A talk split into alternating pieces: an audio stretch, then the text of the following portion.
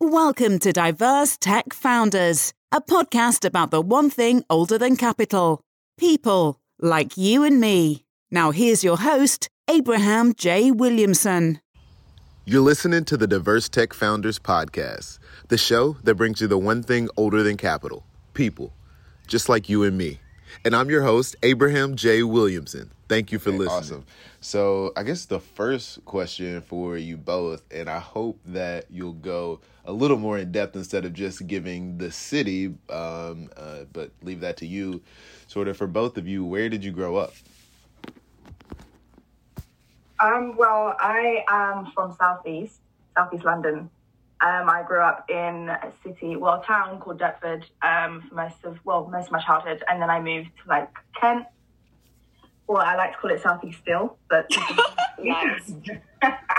people dispute and say it's Kent. So I would just say Southeast slash Kent, and I've literally been here since then.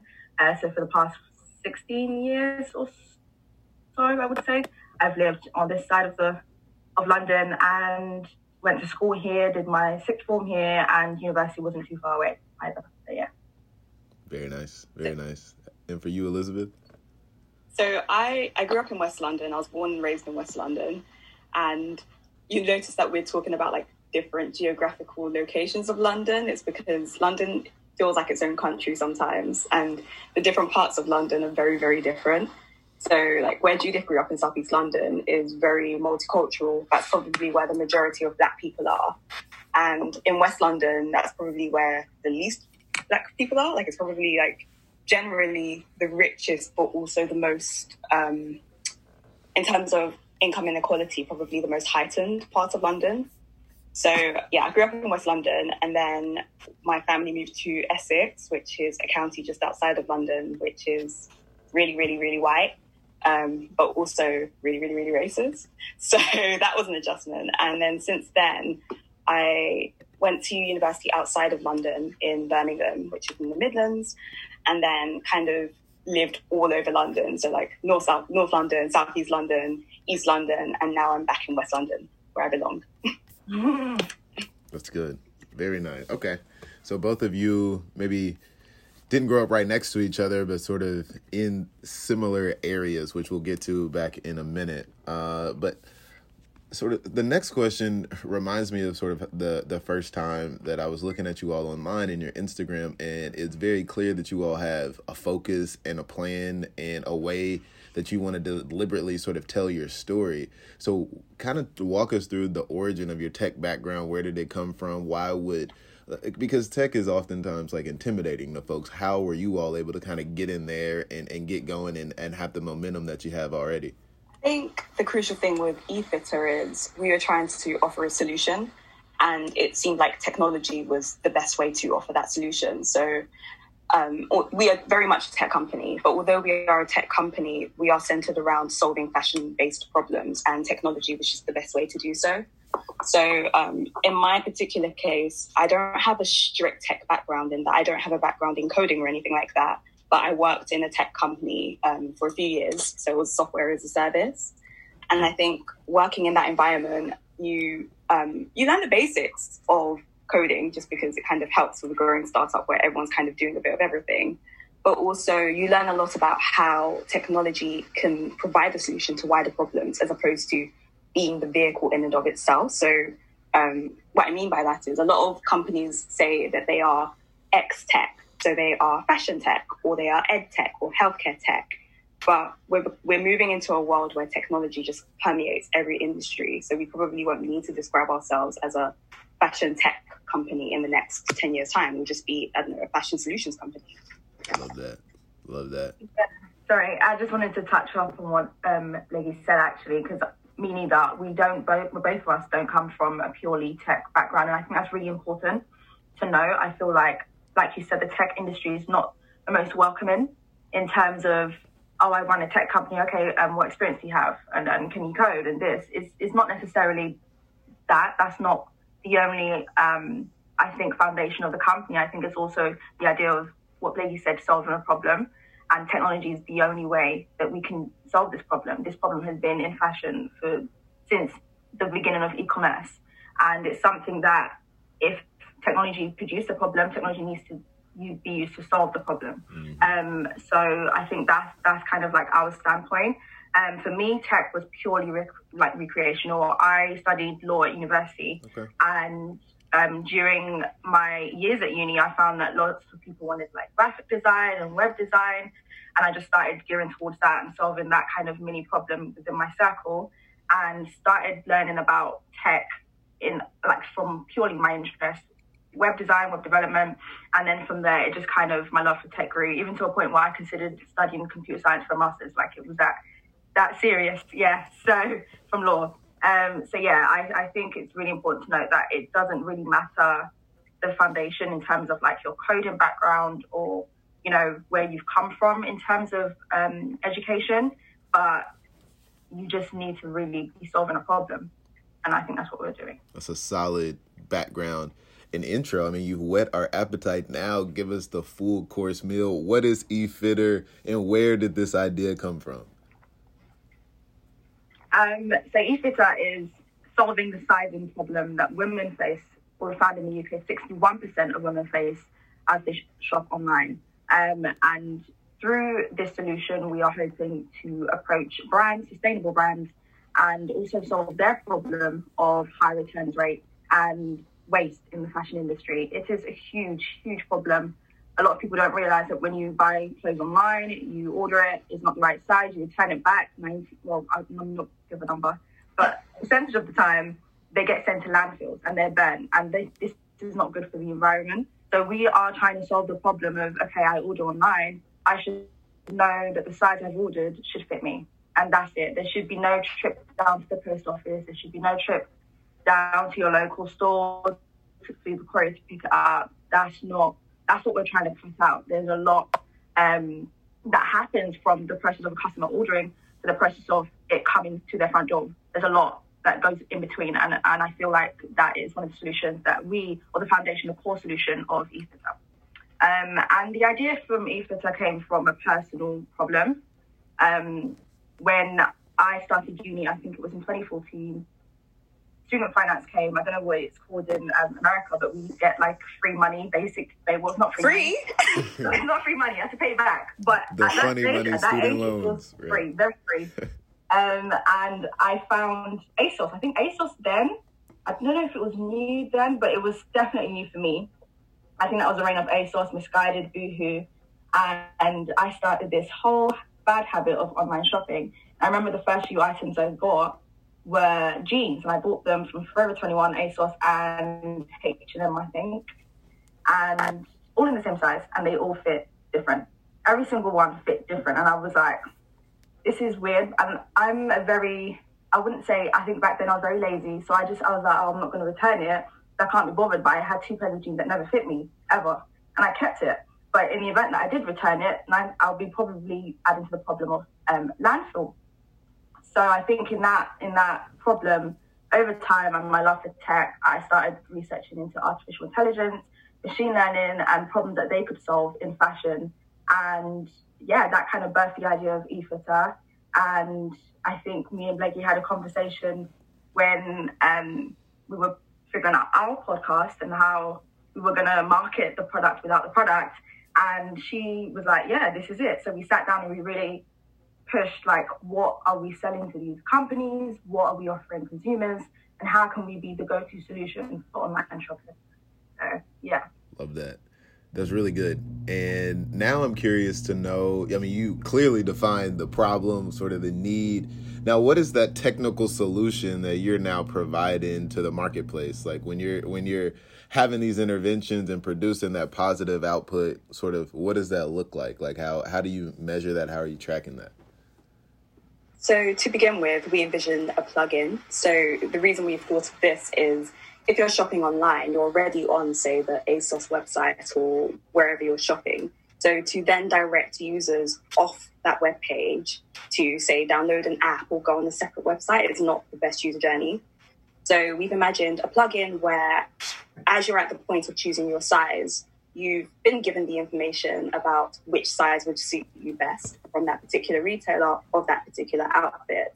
So um, with that in mind, our business is going to be heavily data driven. So to begin with, looking at things such as, you know, what are the general sizes that they use for, say, skirts, jeans, tops, but also looking at your historic purchases to kind of estimate what would fit you best. So yeah, a plugin to begin with. And then as time goes by, hopefully we'll look at um, generating an app where as we move on to our next product, we kind of personalize the whole shopping suite as opposed to just solving that particular problem. So I guess with us, the vision for eFitter is to become the brand, the household name that solves multiple problems within the fashion industry and kind of being the go-to for these e-commerce companies. That's super cool. And I can see that the vision is bigger than sort of what's in front of you right now. And oftentimes, to expand and grow, you have to have conversations uh, with each other about how to capitalize your business. And I'm wondering, like, how you were able to capitalize your business, and if you had to go to investors, how did you prove to them that this was uh, something that your customers would use and that it could gain traction in the market? If you're enjoying the show so far, remember you can always enjoy the latest resources on our website at d tech.fund. That's dtech.fun. Back to the show. So I think the crucial thing to remember at this point is that we're not live at this point. So we're doing all of the uh, market research and just generating traction in terms of interaction with the brand from consumers. So um, the way that our business will be structured is we're marketing to both businesses, so fashion businesses, but also to consumers. So um, when the time comes for us to be fundraising, it's important that we have proven that we are solving that problem for the fashion retailers because that's where the money's going to come from realistically. So, because um, as Judith has mentioned, 61% of returns happen due to forfeits. And in total, in women's fashion, the returns rate is roughly 40%. So, uh, yeah, huge. so, as well as talking about the environmental impact, it's also hugely impacting these companies' bottom line. So, our hope is that by pro- providing this plugin, by saying, okay, embed this onto your site, and customers will be able to generate their perfect fit, businesses will look at us and say, actually, we're, pay- we're paying for this plugin to ultimately reduce our overall costs. So, that's how we're looking at generating um, revenue. So, basically a SaaS model. So, you know, you've got this licensing fee for a product that will eventually do a lot more than just generate um, perfect fit.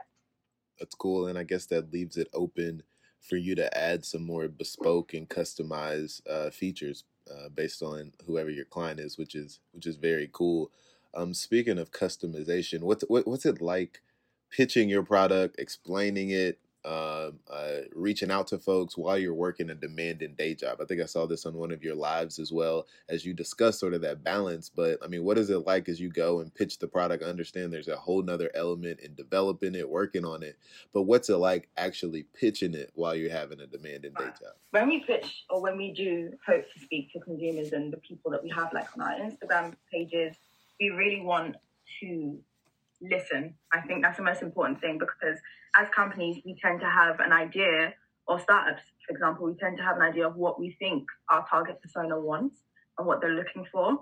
But I think it's more important to listen to their actual needs because we may think, oh, they want us to solve all their sizing problems, and actually they just want us to solve the sizing of one item. It could literally be jeans. And that may require our take on the whole aspect of sizing to pivot.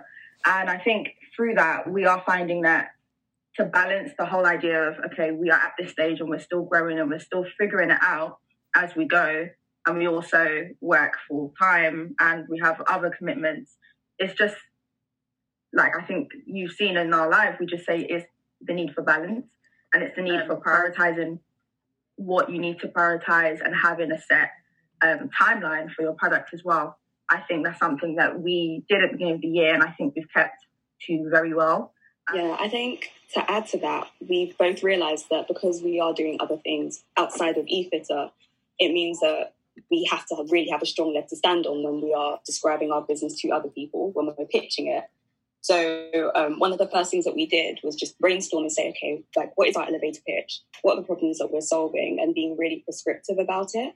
And then on top of that, because um, you know we're working during the day, we used to meet up in person pre-COVID, um, like in evenings or on weekends, especially for podcast recordings. But now it tends to be remote.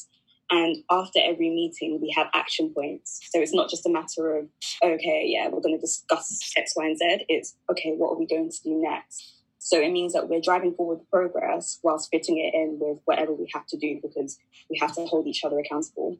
So you all are I don't know how to describe this. I, will kind of let you all describe it. But you knew each other before you decided to go into business together, although your relationship has probably accelerated since you've been co founders. And, and what I want to kind of understand a little bit better is your co founder story. Like, why did you bring on a co founder? How did you decide to bring on someone um, uh, based on however you knew them at the time? Like, what were some of the things that you were thinking about? Did you have any doubts? And how has that sort of improved your experience without having to go it alone? Oh, wow. Um, we touched on this in our podcast episode, which is really funny. But for us, for me, I think it was at that time, I just knew I couldn't do it alone. And you mentioned earlier, the vision is like the product or the idea is bigger than just us. And that's how it felt at the time. It felt like it was bigger than me, bigger than just my idea. And I needed people to help. Like I, I could not figure out one end to the other end by myself. Like I've never, ever run a tech company. And I feel like a lot of people don't realize it, but you there's strength in numbers, especially when it's at this stage, 100%, because it's hard, it's not easy. Um, so yeah, like you alluded, we knew each other from sixth form. Um, I'm not sure what they call it in the US, sixth form. Is that like, like the last school? years of high school, I guess. Oh, okay, Okay. gotcha. Oh well. Yeah.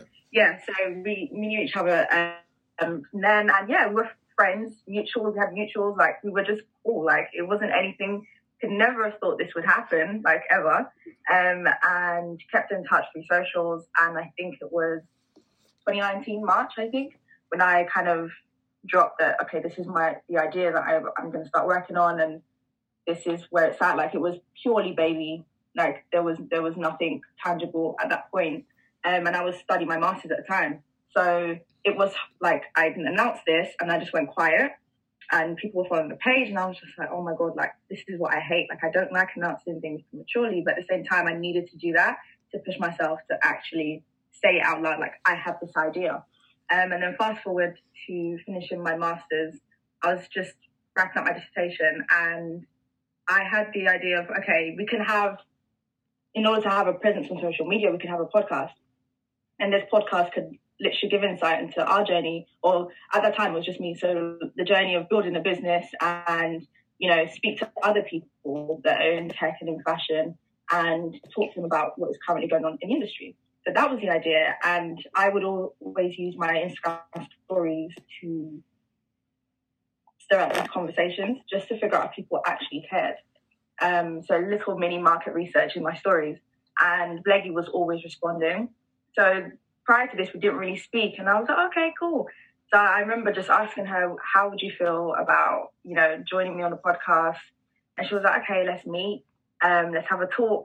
So we sat down, we had a talk, and she was like, okay, so where's the actual business? Like, what's going on with the business side? And I was like, okay, this is where it's at. But, uh, you know, there's this to think about, this. I haven't thought about this. And she was like, okay, but I'm, I'm really sold for this. Like, I really like this vision. And I think I didn't have to think twice because I knew her. I knew her track record. I knew that she was a person like strive for like the best of the best. Like she didn't take any like any prisoners. Nothing's a joke. Everything's serious. So I was just like, I knew her character, I knew who she was, and I knew she also had a background in um, a similar industry and also experience running a similar business. And I think that was like a, a brilliant pick for me. And it didn't really take much convincing. I think it was there and then I was just like, yeah, let's do this, let's do that. Um, and yeah, so that's kind of how we came to be co-founders. And my reason for that, I guess, yeah, Becky was just, I said it before, the perfect person to run this business. That's nice. That's cool that it worked out that way, and it, it uh, it's inspiring for folks too because oftentimes people think, well, oh, I either want to do it this way or I can't work with somebody else. And I'm sure you had to experience that, but it helps to have a, like a clear reason why you know you all are partnered. I also want to know, kind of from your perspective, why did you say yes? Um. So, well, first of all, I didn't say yes. I was kind of like I think I think Judith really downplayed the way I was just like, by the way, I went in. it's all or nothing. And I think it came from the fact that the original idea for eFitter was really similar to how I'd envisioned my fashion business at the time to be. So at the time I was running a made to measure fashion business and I really wanted to solve that problem of perfect fit as well. However, I soon realized that I was kind of splitting between two um, niches. So I was producing African print fashion, which in itself is a niche, but then also wanting to solve the problem of a perfect fit, which is kind of like bespoke or made to measure tailoring.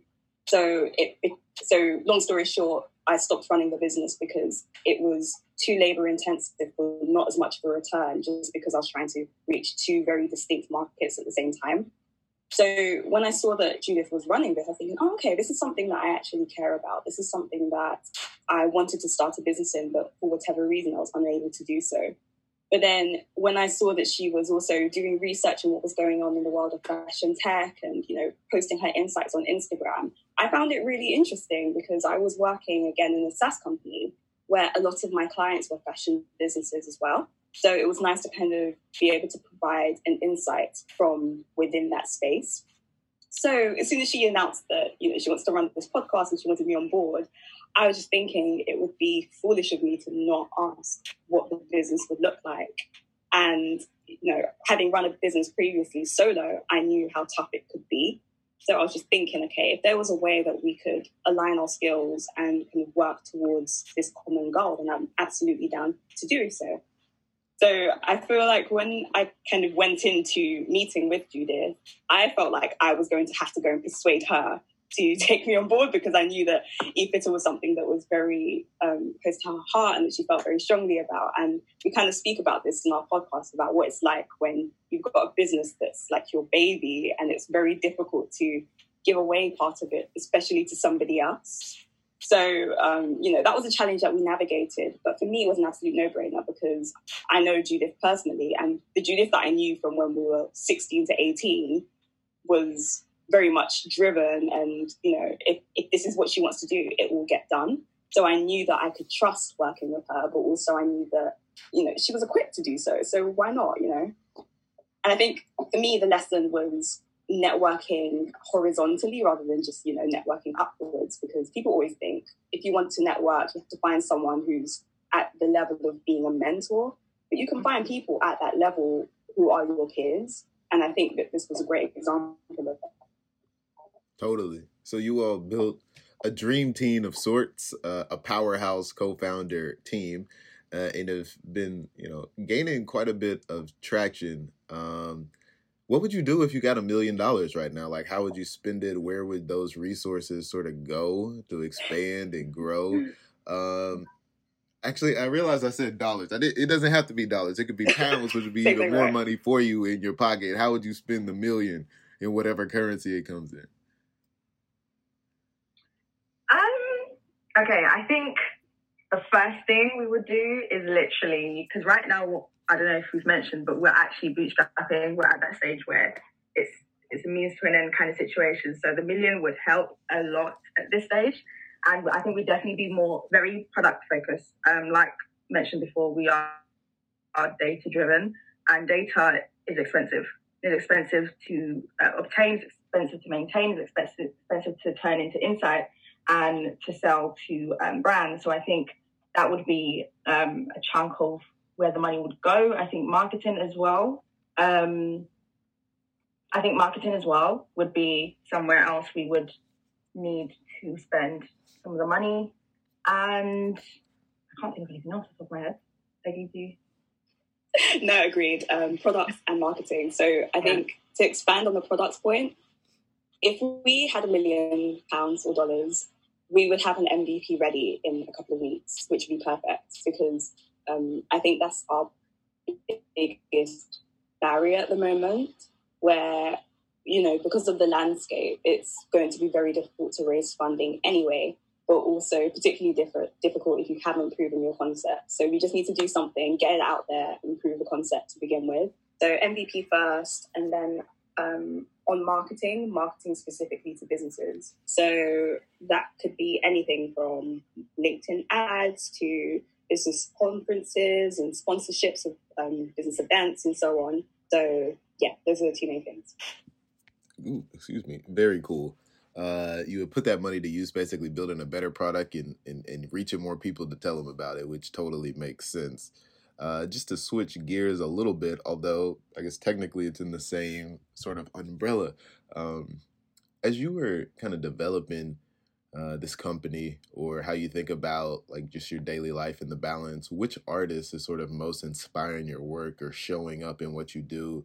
Um, and, and I ask this question because oftentimes, you know, founders look to artists for kind of like the the guide or the vision for focus and product and, and, and how to interact with other people who may have different ideas or, or their own statement and not losing themselves. There's a lot of lessons to be learned from artists. And I'm wondering, uh, for, for both of you, is there a particular artist who is inspiring your work or who you sort of look to model? Um, on a personal level, um, I, I'm a big, big, big music lover, but also I love music history and music business. So um, for me, my number one business inspiration in music, because that's my big thing, is Prince. And the reason being is Prince was so focused on ownership, and he he was way ahead of his time in terms of music ownership. It's funny because he was having that conversation before digital was even a thing. When the only way you could really own music is if you went out and bought a tape or a CD or a vinyl. Yet he was still very pressed about owning his products fully. And I think the thing that I took from that is when we're looking at fundraising, the reason, another reason we're not in a hurry to fundraise yet until we prove concept is a lot of very early stage businesses are in such a hurry to, to raise funding that they take funding from perhaps the wrong people or the wrong groups, give away equity, and then later live to regret it. So for us, it's about maintaining ownership where possible, but also where it comes to the fact that we need to give away ownership, being very conscious about who we who works with us, who we allow to invest in us. Do do our values align? Are they going to actually help us in the long run by providing something other than just money? Do they have the necessary experience in that field? These are the questions that we need to ask. And I think I kind of got that from Prince. Um, but then I think modern day, I mean, I don't think you can talk about business without talking about Rihanna, in that she has she. If you told me ten years ago that this is where we would be, that Rihanna is, you know, not only one of the wealthiest um, celebrities, but also one of the most influential, I would have never believed. And it's because she's just been so ahead of the curve from noticing that there's a massive gap in the market in terms of um, makeup shades for darker skinned women to catering to women of all sizes through lingerie and kind of capitalizing where Victoria's Secret's failed and eating into that market share. For me, that's beyond inspirational. And that's the kind of thing that we want to look into where we aren't defined by just one industry. Totally. Agree. Yeah, I think I would say, because I'm not big on music history, I think that's definitely Blake's field. Um, I would definitely say Rihanna for me. Like, she is, artistry aside, she is a huge, huge inspiration for any black woman in business, whether you know it or not. Um, I think to come from, and I will say actually Beyonce as well. Beyonce is huge in terms of her business as well. But what Rihanna did that I think is very different is she used her artistry to create a brand for herself, and her brand is bigger than she is. Fenty, Fenty Beauty, everything beyond Rihanna is bigger than Rihanna, and I think that says a lot. Um, and it also, I think it alludes to like both of us. We, we said this in our last Q and A, that but we're very well-rounded individuals, and we kind of don't have this one set um, path in terms of what we're interested in and what we like to do. And we all we always uh, also said said together that it's hard to show to people that okay, we're running a tech company, but we're actually, you know, into music and we're into this and we're into that. Um, but Rihanna is literally the perfect example because she's into music, she's into beauty, she's into business, she's into fashion. Like there is no limit. I think that's that's purely um, what I would say inspires me the most. There are absolutely no limits and no rule, rule book. Yeah. Rule book um, for what you want to do in this life. So I would say definitely say Rihanna for me. That's a powerful take on not just approach but impact and influence and and I love the fact that you that you brought up Rihanna and Prince because I think those are both very fitting uh, very fitting examples uh, to bring it sort of a little closer uh, to home, so to speak. Um, London is a place where it's like gravity. It attracts a lot of talent from all over the world, uh, particularly in Europe. I would imagine that a lot of the tech talent comes from some of the surrounding areas as well. How does being from London, uh, or Kent, or both, uh, how does it help you in London's local tech startup scene? I mean, what does it look like for you all to be engaged sort of locally in the tech startup scene, especially with folks who look like you and me? I think it's I think it's great. I think we did allude to this though. It's not as diverse as we would like it to be. Mm-hmm. Um, I think London is the most diverse in London in the UK, but I don't think it's as diverse as it could be. Um, but I think it's great so far. Like we're new in this tech startup industry. I think entrepreneur wise, Leggy knows more people because of the schemes she's been in in the past and her business. But in running a tech startup, I think it it's good. Like it's great. There's a sense of community in terms of everyone wants to see everyone win.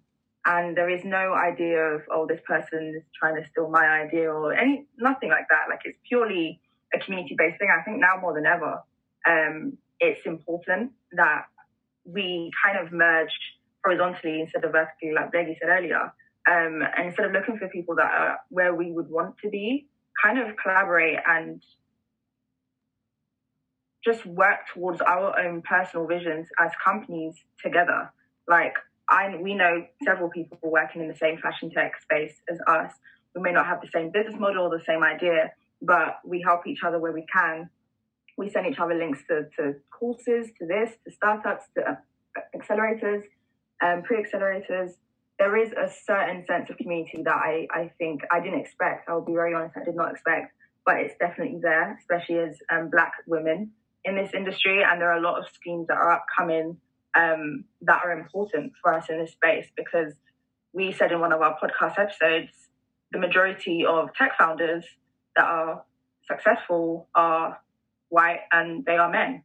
Um, and there are several barriers to break here because we are also looking at white women that would have access to funding that we wouldn't. Um, and it's much easier. So, yeah, there are a lot of ways to look at it, but I think the sense of community is very important, and I think we do have that to an extent here. Um, but could it be better? Yeah, I, I think it could. Awesome. I think add to that, we're really privileged to be in London um, because, like you said, that's kind of where everything is happening, and it's also where you get the most diverse pool of founders and so many pre-accelerators, communities, um, even just looking at you know UK Black Twitter, you see so many people who are in a similar position who are starting businesses from a similar background to you. And we mention that because it is important to see people who are like you who are starting businesses because, I mean, yeah, not only do you get the inspiration factor, but the reality is the reason we struggle with funding is people are more likely to invest in people who are like them. So, one of the things I really appreciate about being in London is everyone kind of knows each other. It's almost like there are maybe two degrees of separation between you and everybody else who's in that space. And now you've got communities of um, angel investors and VCs who really care about funding people who aren't your typical, you know, white male Oxbridge founders. So um, with that in mind, I just think it's we're really lucky to be where we are when we are as well. I get that, and it's important to to acknowledge that. Um, if if everything got washed away, which it, it, kind of feels like for a lot of businesses is happening with, with COVID 19, but if you had to strip away everything from eFitter and, and tomorrow you woke up and there was only one thing you could use to sort of rebuild or reconstruct the company, what would that be? Money. okay, got it. And, and you, say, you, say, money because a, a lot of the things that you've built are things that, that you've designed and strategized in your head that's just about sort of implementation right now. Yeah, um, I was actually having a very similar conversation a couple of days ago, where someone asked me, "What do you what do you need with eFitter? Do you need time or do you need money?" And my answer was either or, because with time we can we can build it and we can bootstrap it, and that's exactly what we're doing right now. But if we were to have an, a cash injection, it would just speed everything up. So if it was a matter of solving a problem caused by a global crisis and we had the funding, you can to some degree be insulated by that. But um, I mean, the answer was very, very simplistic, obviously. But I think the crucial thing right, that we're building right now and the thing that um, is keeping going is the community. I don't think we'll have anything without the community in that because it's both consumer facing and business facing, we, we're reaching people and that's what that matters. So whether it's interacting with people on our Instagram or um, having live episodes of our podcast where people, you know, type in and ask questions and just interact positively, I don't think that we can build our business without that. We've had people who, you know, see our Instagram and say, hey, I'd like to get involved with X, Y, and Z, or hey, have you considered this? And it just shows you that community is indispensable. So even if we were to have a massive cash injection overnight, that's not going to do anything if you don't have people on side. Yeah. Talk a little bit more about that community. I know your IG following is is is is strong, and there's a lot of engagement there. You put out put out a lot of content on IG um, and on your podcast. Which communities specifically are sort of the most helpful in growing that eFitter eFitter brand? So I think when we sat down pre Instagram days and pre podcast, we kind of had this target persona in our head, and we said, okay, this is what the standard eFitter consumer looks like to us. And she wears this and she's this old, she has this much of an, an income. And I think that was very important in navigating how we had our, or how we portrayed our brand, our brand message on socials. And I mean, at the beginning, like any other Instagram, you kind of have to build from the scratch. You kind of have to show that you're here to add value. You're here to kind of, you know, give them insight into how this happened and how this is run. And did you see this? And it's just about building up a an educated audience. I think that's the one thing that we started to understand is that consumers of our age, and this is our target market, millennials, millennial women, are savvy. They understand a bit more about um, stores and brands and you know brand messaging, where are they're donating to, what are their causes, are they sustainable? These are conversations that we have had on our page. And in doing that, we are also collecting market research. We are understanding how our consumers feel in the pandemic um, how has that changed the way they shop? I mean, we shifted from brick and mortar slash online to purely online in a matter of days, weeks.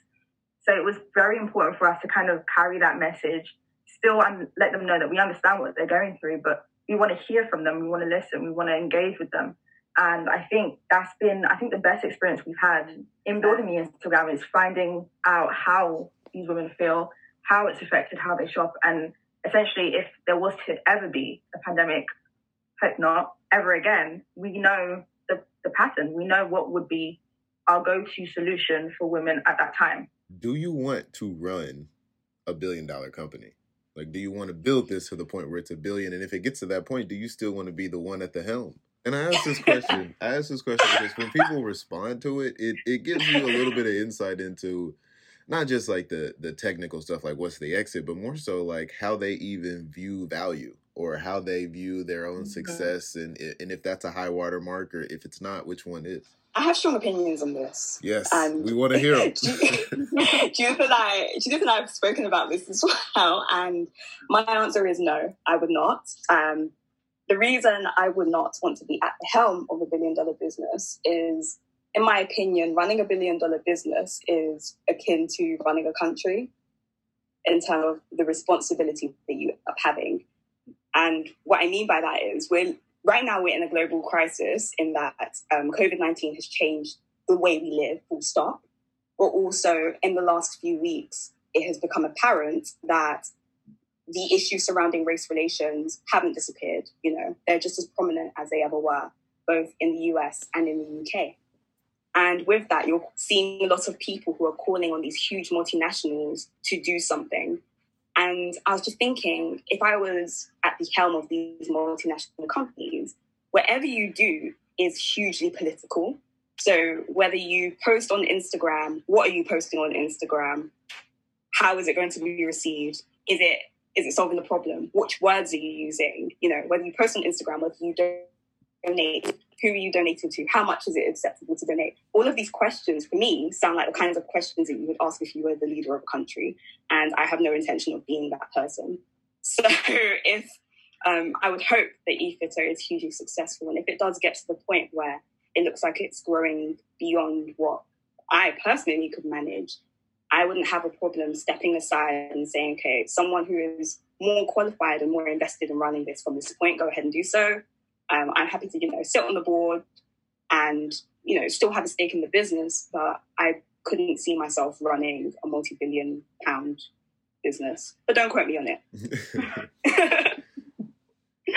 oh my gosh. I think the question is very uh, controversial purely because I, I think we were speaking about this earlier, and I, I genuinely feel like no one starts a business and says this is a billion dollar idea, and it actually goes to become a billion dollar idea. When you think, when I think about billion dollar companies, I think of Amazon and Facebook, and something that Blakey said actually, when we were speaking about it, she said, "Point me to one billionaire that doesn't have an ethical or moral problem." Like what you hear so far? Make sure you never miss a show by clicking the subscribe button. This podcast is made possible by listeners just like you. So thank you for subscribing. And now back to the show. You have like a path, and at some point you, you veered off the path of okay, what is correct? Are my workers well paid? Is, is my infrastructure harming an environment? Is like there's a lot to consider. Um, so I, I, I, don't know. Like I, I personally wouldn't. I don't want to ever say no, just in case. Just in case we still end up running a billion dollar company, I don't want to say no. But it's it's very um, it will be very hard for me to give a direct answer until I'm actually faced with the, the business being a billion dollar company and deciding can I actually carry this? Like Blakey said, it's a huge responsibility, huge responsibility, and the questions you have to answer are no no longer only tied to the business but tied to people, tied to people's lives. You are affecting countries, you are affecting people's lives. Facebook is a perfect example of their data issue and how that is viewed in several governments as wrong and they're trying to silence them. There's so so many issues that now crop up with a billion dollar company, I guess billion dollar problems now right. Morality is not binary. It's not like a, oh, you've done this thing that's moral or this thing that's immoral. It's on a scale. So for these people who are worth, you know, billions of dollars, all, all, all they know, they're thinking, okay, when I've been faced with making these difficult decisions, I have made the right decision. I've made the right call at this point. But then we're in the outside, so we don't even know what the magnitude of making the other decision would be. Like we, all we can see is we think that this is right and we think that this is wrong. And I just, I'm not sure that I'd want to be in that kind of position where I'd also feel like I have to justify those kinds of decisions to the general public. So there you have it. Um, if eFitter becomes a billion dollar company, you two will have the opportunity to be the first sort of moral, you know, uh, I guess, upkeepers of, of the market, so to speak. I mean, it's a good question because you're right. Like, if you take a billion dollars sort of out of the market, what did you do? Uh, did you provide that billion dollars worth of value? And if you did, uh, you know, is is that moral calculation the one like you said judith the one that you started the company with? Who knows? Uh, but i think it's good insight into sort of how you view your responsibility not just in london but in the fashion tech industry. So i think that's good uh, does it feel like we're coming up sort of on the end? I mean, it's 51. I promised you all that it would be about 45 minutes, so I appreciate the indulgence on the extra minutes. The last question, actually, I'm going to break it up into two just because of sort of this dynamic here uh, right now. The first one is about uh, sort of how we can work together more because as you mentioned that there are, founders in london but it could be more diverse i would imagine that's true probably across the globe. I know it's been the case in New York, even here in Memphis and Charlotte and Houston. Uh, I mean, there are other founders that we've connected with in London. For you all, how do you envision sort of staying connected locally because there are some great networks there in London and angel groups, et cetera, but also to branch out and connect more with folks across the globe who are going through some similar things, just in a different longitude and latitude? Um, I think sense of community, like you said, you start local in terms of your thinking because you're brought up locally. Um, so we've always obviously seen London as our, our, our roots and where we will begin, you know, um, connecting and working with other people. But there is absolutely no limit to where this business can take us. And we would be very open to um, connecting with people um, around the globe, like you said, the founder problem, diversity founder problem is not just a London problem, not just a US problem or a UK problem, but an international problem. And it's something that if it means that we need to connect across the pond and kind of, you know, build that rapport, build that um, sense of community, um, then yeah, I, I don't think we would absolutely not want to do that. I think 100% is something we would love to do. Yeah, I think this is a perfect example of that, which is, you know, you, you see, you came across eFitter, you got in touch with us, and now we're having a transatlantic conversation.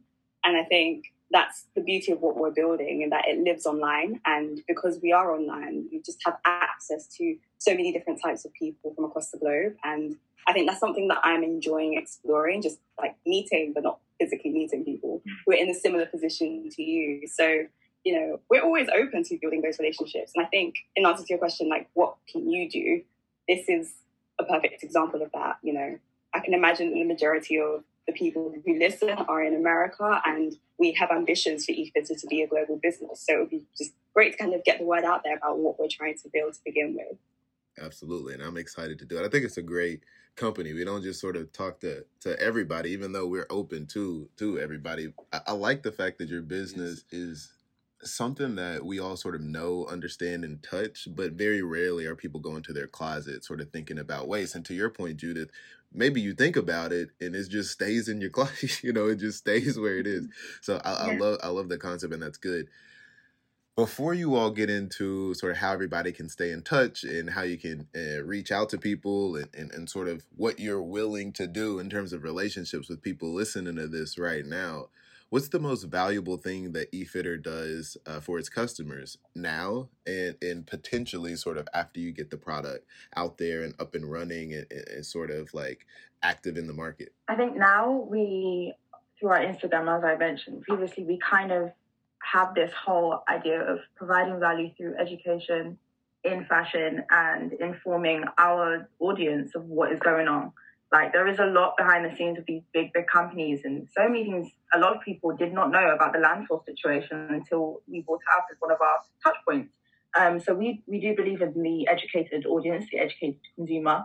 Um, and so if you are to follow us on Instagram, that is the value will be given you um, pre-product, and then obviously post-product. The products out there, we will be solving the sizing problem as mentioned, still keeping you educated, and also just recommending better brands that you can shop at because we are, you know, stuffed, it's stuffed down our throats. The fast fashion brands, don't really want to name them, but, you know, we all know them. We all sometimes have shopped at their shop there. Um, but it's important to know what shopping there means for the environment, what shopping there means for you, for your pocket as well, what you are feeding into and how you can be better. And I think that's a value we definitely are providing to our audience. Um, and some people have actually come out to us and said, I'd never thought about this before, but you're actually changing the way that I shop. And that's it. That's that's the aim, I think, of um, eFitter as a whole. Yeah, I think just to add on what we're trying to do in the future is also making the shopping experience more much easier and more enjoyable. So you don't have to worry about buying three pairs of jeans or wearing three different sizes just because you don't know which one fits you. So just making life a lot easier and making those more um, personalized recommendations.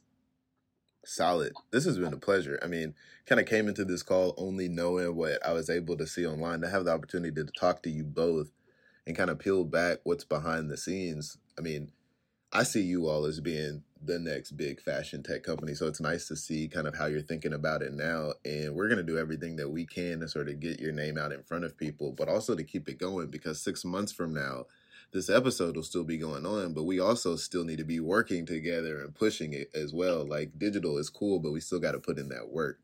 Speaking of work and keeping the conversation going, uh, where should people go if, if they had to go to one place, or if they had all day to go to all the places? Where where would they go? So um, we mentioned Instagram a lot. That's our most active platform. So we are at E F I T E R app. So at eFitter app. Um, same on Twitter at eFitter app, LinkedIn, eFitter, um, and our website is efitterapp.com. So that will give you information about what we're trying to do and also links to our podcast, The Fit. And if we want to get on that list for when the MVP drops, or we want to know like kind of like when it's live uh, just follow the instagram and follow the story and see is there a sign up or, or... yes yeah. a sign up is efitterapp.com slash contact it should have a sign up form where you can sign up and be the first to know that's super cool well we're going to be excited about that launch and maybe in the future Might even have an app launch party for eFitter. That would be that would be cool. Down. we, be we, would, we would love that. Well, it's been a pleasure uh, for both. Uh, I mean, this is the first I think co-founder team we have um, with two black women, um, and I've brought this up sort of at the end to just kind of put a finer point into that. You know, this was an incredible interview going deep down into it, but she's i mean how many of these types of conversations are you able to see where you have two co-founders who who kind of put the business ahead of you know kind of anything that might come in the way of building a solid team? So i just want to appreciate that. I will send this uh, to you all. You'll see it sort of as it goes uh, live. I think there's there's some incredible content right here um, is there anything else that you wanted to say or anything that you think that I missed that people need to know before I let you go? Just follow us on Instagram. There it is. If you love to connect with you guys and hear your shopping woes and everything. And yeah, just just stay in touch. yeah, sounds good. that sounds good. Thank Well, you so much for this, by Thank the way. you. It's been really enjoyable. my This is a great interview. I, Yeah. I appreciated it as well and looking forward to in the future and when because it's not if but when I'm in London and when you all hopefully are in the States we'll definitely link up. Absolutely. Definitely great. All right, y'all take care and have a great rest of too. your evening. Thank you. You too. Take care. Bye. All right, Bye. See you. Thanks for joining this week on Diverse Tech Founders with Abraham J. Williamson. If you found value in this show, we'd appreciate a rating on iTunes. You can do it right now. Or if you'd simply tell a friend about the show, that would help us too. Thanks again.